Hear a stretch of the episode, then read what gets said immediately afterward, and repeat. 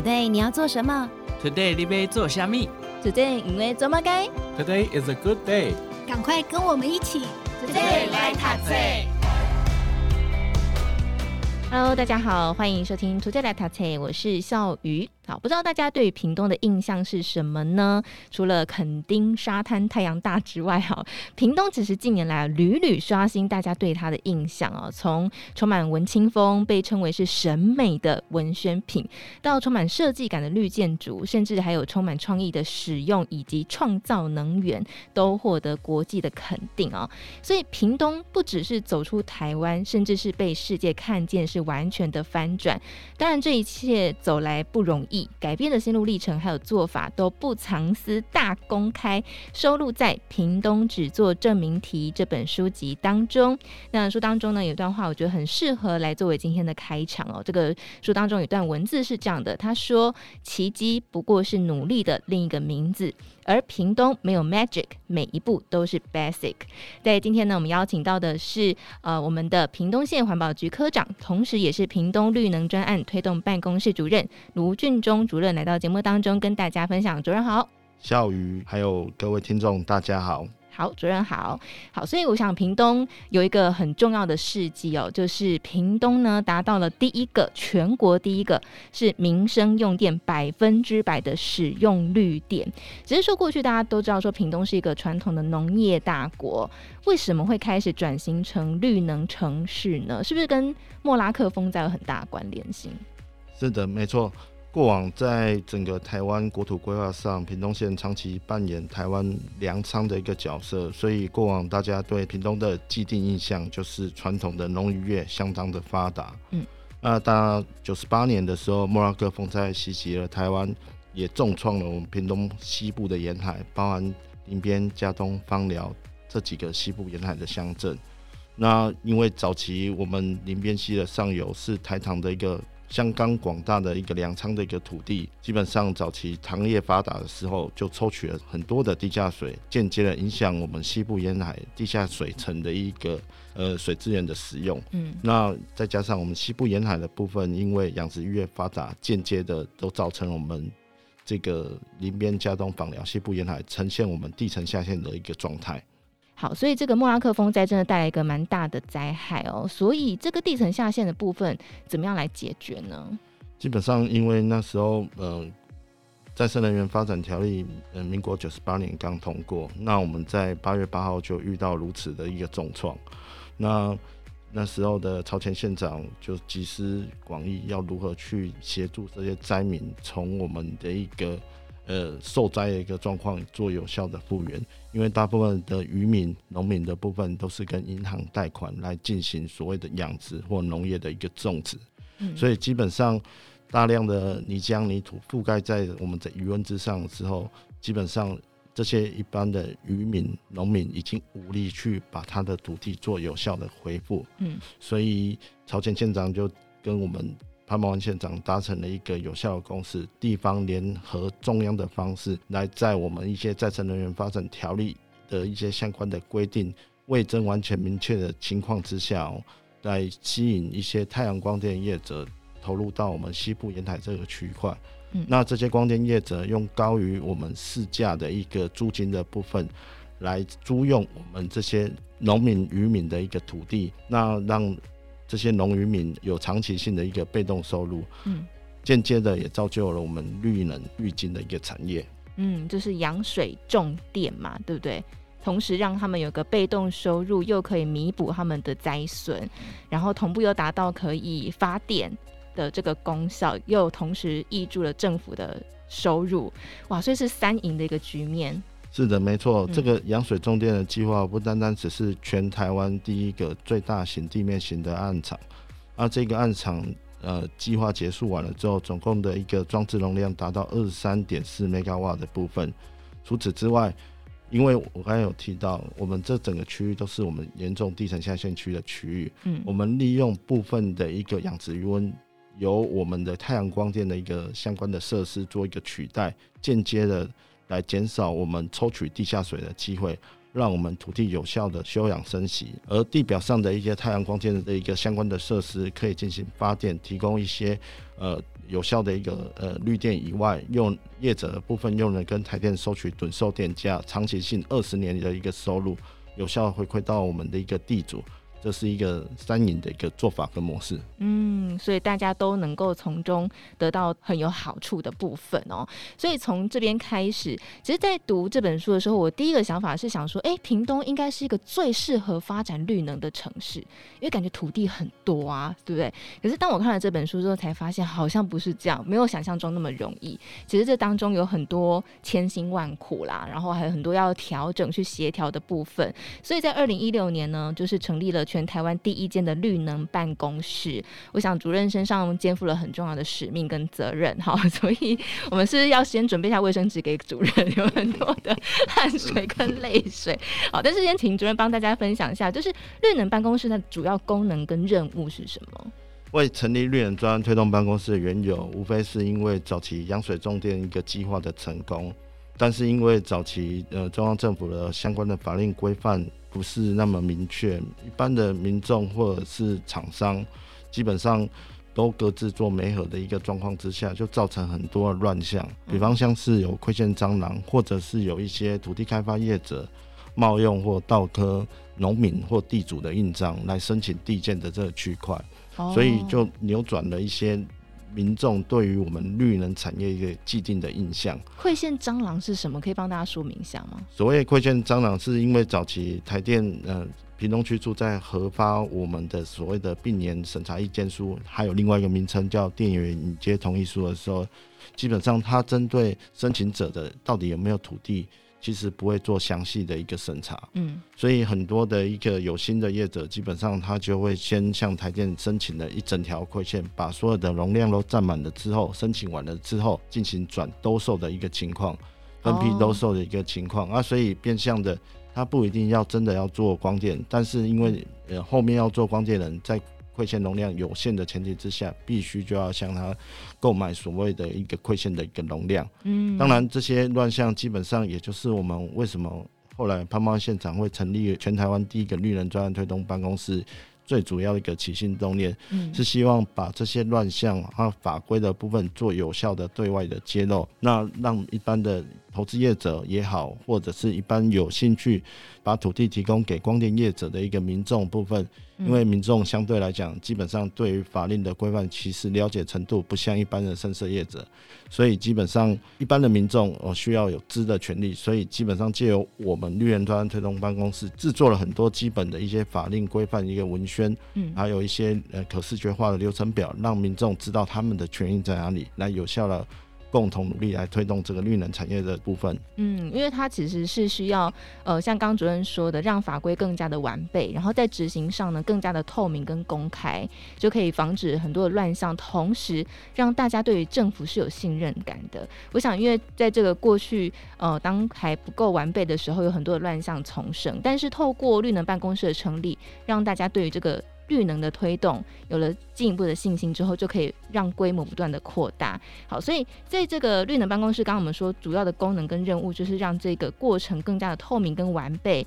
那在这个过程当中，其实呢，我们如果看屏东只做证明题这本书籍啊，会发现这个绿能不是只有养水种电刚刚提到的一种模式而已，其实还有非常多种。有没有哪一些策略是呃主任可以跟大家分享，让其他县市也可以来参考的？基本上，我们屏东因为绿能产业推动的相对时间比较早，所以在馈线资源的分配上，基本上相对不像其他县市来的充裕、有余裕的一个状况。嗯，我们在推动绿能的一个策略，最主要有两个。第一个是推动我们专案专区的部分，所谓专案专区的部分，就是优先利用不适宜耕作的土地，或者是地力相对不好的一个土地，来规划我们的一个。光电的一个专区，那目前大概有两个光电专区，包含了我们高速一个倒烂踩砂石坑洞的一个专区，另外呢，则是刚才提到严重地层下陷区的区域。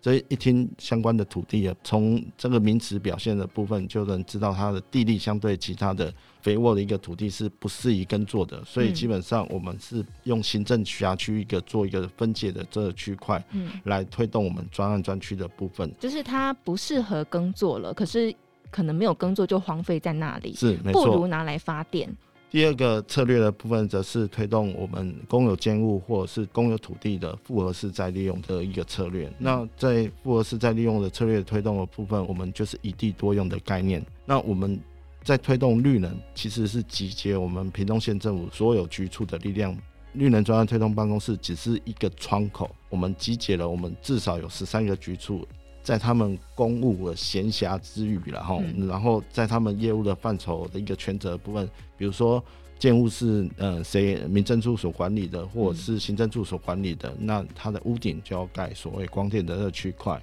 那另外像民政处最近刚完工了一个我们屏东第一个以千丈的公墓转做光电运动公园。公墓也能变运动公园，嗯，还可以发电。是的，没错，嗯。那我们水利处的部分呢，有推动我们滞洪池的一个光电设施，嗯，也有在我们林边溪上游的利里溪，嗯，因为利里溪的部分，它大部分常年都是干枯无水的状况，它的堤防基本上都是闲置的一个公有土地的部分，我们也在这个堤防上面去加设一个光电设施，来做一地多用的一个相关的作为。嗯，在这个策略的部分，还有一个蛮有趣的，叫做零预算来推动。当然，发绿电不是像大家想象中哦，你只要价格太阳能板，它就会自然的发电，然后就可以用了，好像不是那么简单。像刚刚主任有提到一个很重要的关键，叫做馈线。馈线就是你的电输送的一个媒介嘛，所以你如果没有馈线，你就没有办法发电。所以馈线少的地方也没有办法发。还有一个就是说，呃，如果说它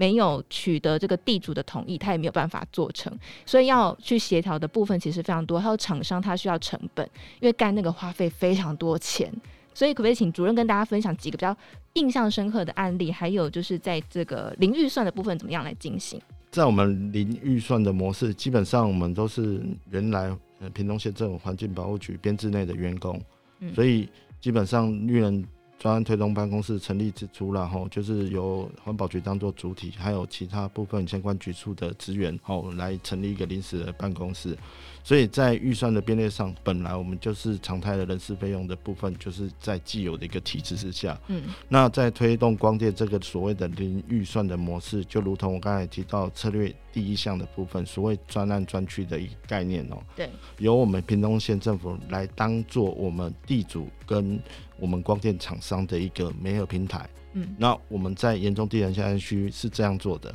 我们由我们屏东县政府来进行所谓遴选招商的一个过程。那这些厂商为什么会进来我们这个严重地层下山区的专案？无非是有一个经济诱因在。我们从一般的农牧用地变更成特定目的事业用地的时候，需要缴交五十 percent 的农业回馈金的部部分。嗯，那经由县长的支持之下，我们进行专案减免的部分，当做我们一个经济诱因。那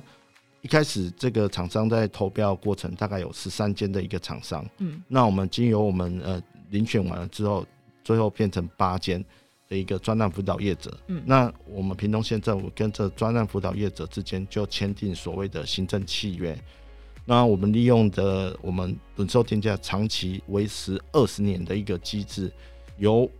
厂商哦在完成太阳光电案场的建制之后，每年每期都会有售电的一个金额回收到业者的身上。另外，在地主这这个权益的保障上啊，基本上我们在这行政契约里面有特别规范一件事情：一公顷的土地，我们的光电业者要呃缴交五十万的一个所谓的信托基金，缴交由第三方的银行。嗯，因为刚刚有特别提到。一般光电业者跟台电的一个趸售契约部分长达二十年，这二十年的一个过程，其实是对一般人来讲是一个漫长的一个时间。所以基本上借由这个信托基金的一个制度，可以来确保我们地主这个二十年的一个营运的一个过程，甚至二十年后厂商有一些状况的时候，我们可以动支这笔经费来帮地主的部分进行现地复原的一个状况。嗯，所以就是保障了政府，保障了地主，然后同时让业者也有获利，所以这个是零预算模式来进行。是的，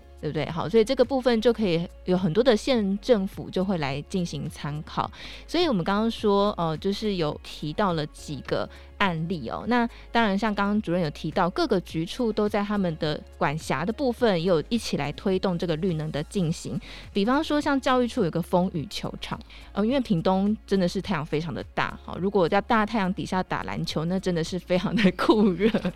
所以这部分也可以来做个结合，请主任跟大家可以分享一下。其实是早期我们在推动长曝雨校，简单来讲就是利用学校的屋顶转做太阳光电，做屋顶型的光电。基本上是在差不多十年前就开始在推动，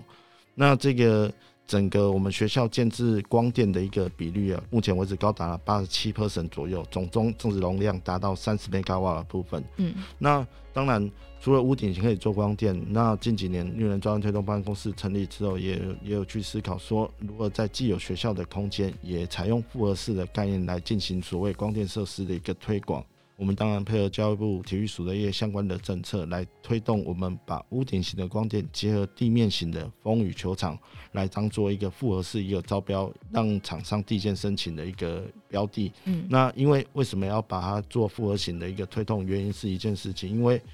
呃屋顶型的趸售电价相对来讲比较高，嗯，高于地面型大概将近多了二到三十 percent 左右。你唯有把这两个包含屋顶型的、地面型的风雨球场结合在一起，对一般的光电业者才有足够的投资诱因来进行所谓的投标。呃，因为地面型的成本比较高。是没错，因为地面型的呃，你的支架要高满九公尺以上。嗯。那二来是现在因为近几年一些物价波动，CPI 指数都相对比较提高，所以钢构的成本相较于过往早些年是比较高的。嗯。所以。基本上对业者来讲，风雨球场这个本身的主体，第一个造价高以外，嗯、二来是地面型的一个光电的趸售电价相对来讲比较低，嗯，所以基本上一定要结合我们的一个屋顶型趸售电价比较高、制作成本比较低的一个 pattern 在，才有办法去把这个两个东西做有效的结合。来设置我们要的一个风雨球场的这个区块，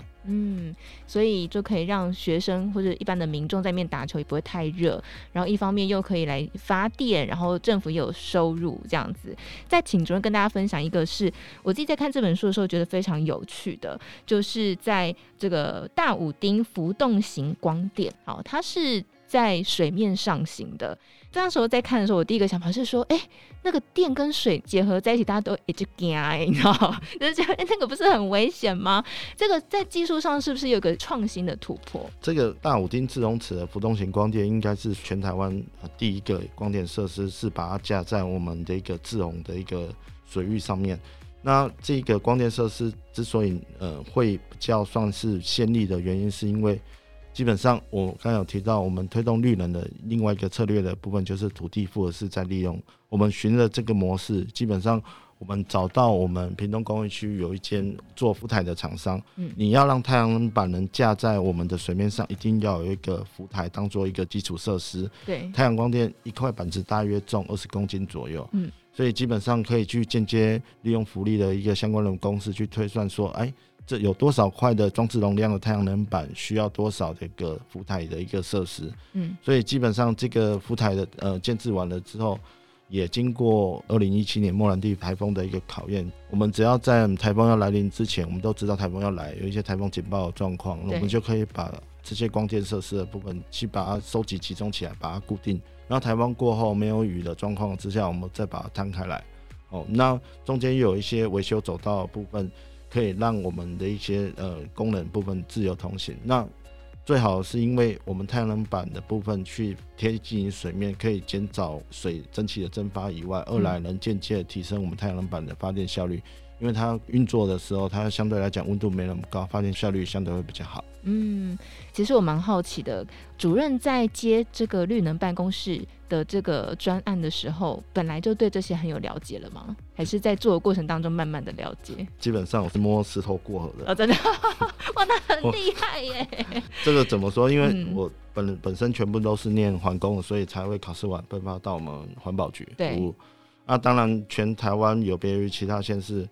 是少数，呃，是也可以说唯一仅有啦，把相关绿能的推动工作放在我们环保体系的一个组织编制，只有我们屏东县。嗯，那因为我们屏东有一些特殊性的考量，因为我们在推专案专区的过程，其实屏东整个腹地呃面积大概两千七百七十平方公里啊，说大不大，说小也不小了。相较于其他县市来讲，是比较比较大的腹地。那因为比较大腹地又在台湾的尾端，嗯，那所以变成现在有一些环保的比较热门的新兴的议题，就是有关废弃物的部分该何去何从哦。啊，所以早些年大概民国八十七年，一县市一焚化炉的一个一个计划终止之后，其实也间接了造成一些我们一些废弃物的部分的去向去化部分，变成我们各县市地方政府需要去。努力想办法解决的一个标的哦，避免再发生垃圾大战。嗯，那所以在这个为了一些呃环境的一个保护的议题上面呢、啊，像刚才提到专案专区的部分都是劣地，那些劣地相对来讲就是我们一些不肖业者去弃置所谓废弃物的天堂。哦，啊，相对来讲地处偏远，啊，这些土地的部分利用价值也没那么高，所以你半夜偷偷摸摸的车子一进去，车斗一打开。有一车的废弃物，隔天就在那个土地上面，也没人看见，也没也没人发现。啊，所以所以变相的这个有一些历史缘由，为什么要把呃绿能产业的部分结合环保的一个相关的整治作为的议题去结合在一起，嗯、这个也是潘县长跟其他县市首长。比较不同的地方啊，他有独到的眼光来推动这些相关的工作。嗯，所以主任刚刚说到那个裂地啊，就是偷盗废土啊等等的这些，就是我们的高速光电暗场嘛，对不对？哈，他就是把一个呃被人家就是常来做环保犯罪的一个地方，把它做绿能之后，然后那个地方的犯罪率就小小很多嘛，因为就没有人敢去盗了。应该是这么讲，就是在光电业者建制完光电暗场，他们要避免他们自己暗场遭到一些不孝分子的破坏。比如说偷剪电线电缆啊，啊进行暗场的破坏，所以他们的光电暗场都会装置隐藏式摄影机的这个区块。哦，所以基本上呃，只要你车辆一进去，隐藏式摄影机，其实外界的那个车辆也不知道它隐藏式摄影机装置在哪里，已经拍摄得到车牌号码，你就有办法去追踪。哦，啊，所以是间接的来有效的降低我们比较隐蔽的一个。区域的一个环保犯犯罪的几率，嗯，所以一次解决了很多问题，一次解决了很多问题，没错，哦，活化国土，然后又能维护我们环境环境保护的部分，然后间接的又产生很多绿电，然后来增加地方财政税收的这个区块，嗯，所以是多赢的一个模式。啊，不单单只是我们的那个高速地区啦，只要是在我们专案专区的部分，都有间接的达到。多重效用的一个功能，精彩的案例真的很多，因为还有包括我自己也很想问的，就是那个原民部落的部分，因为。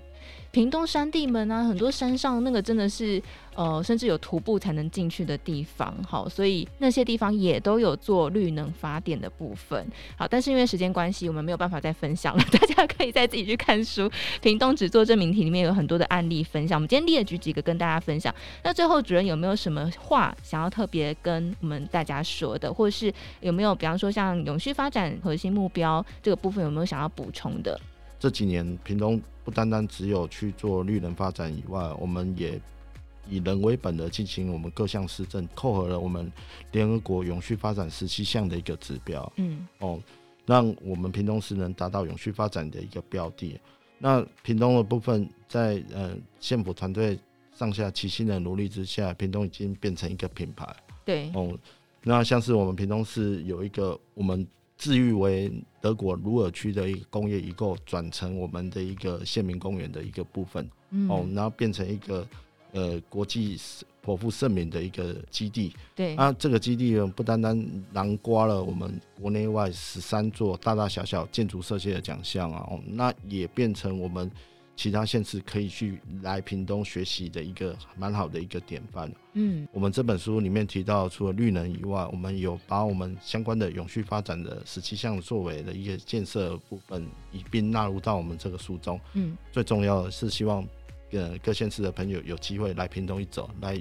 仔细的探索屏东，体验屏东之美。嗯，谢谢。真的，如果你去屏东一走的话，你会发现屏东真的不一样了哈，充满设计跟文青风，像很流行文青嘛，网美风。好，这个屏东真的很适合拍照跟打卡。当然，在这本书当中呢，我想有很多很多的精彩案例，就像我们刚刚前面有分享到的。所以呢，除了大家可以去玩之外，你也可以去看一看到底这个绿能是怎么做的。那如果你是相关的业者，或者是要执行，或是想要自己在居家做，诶，也许你也可以参考书当中的一些范例，你可以去思考一下，怎么样在你的生活当中也一起来落实这个永续的发展。好，所以今天跟大家分享《屏东只做证明题》这本书籍，那么也再次感谢我们屏东县环保局科长，以及同时也是屏东绿能专案推动办公室主任卢俊忠主任来到节目当中跟大家分享，谢谢主任，谢谢谢谢主持人。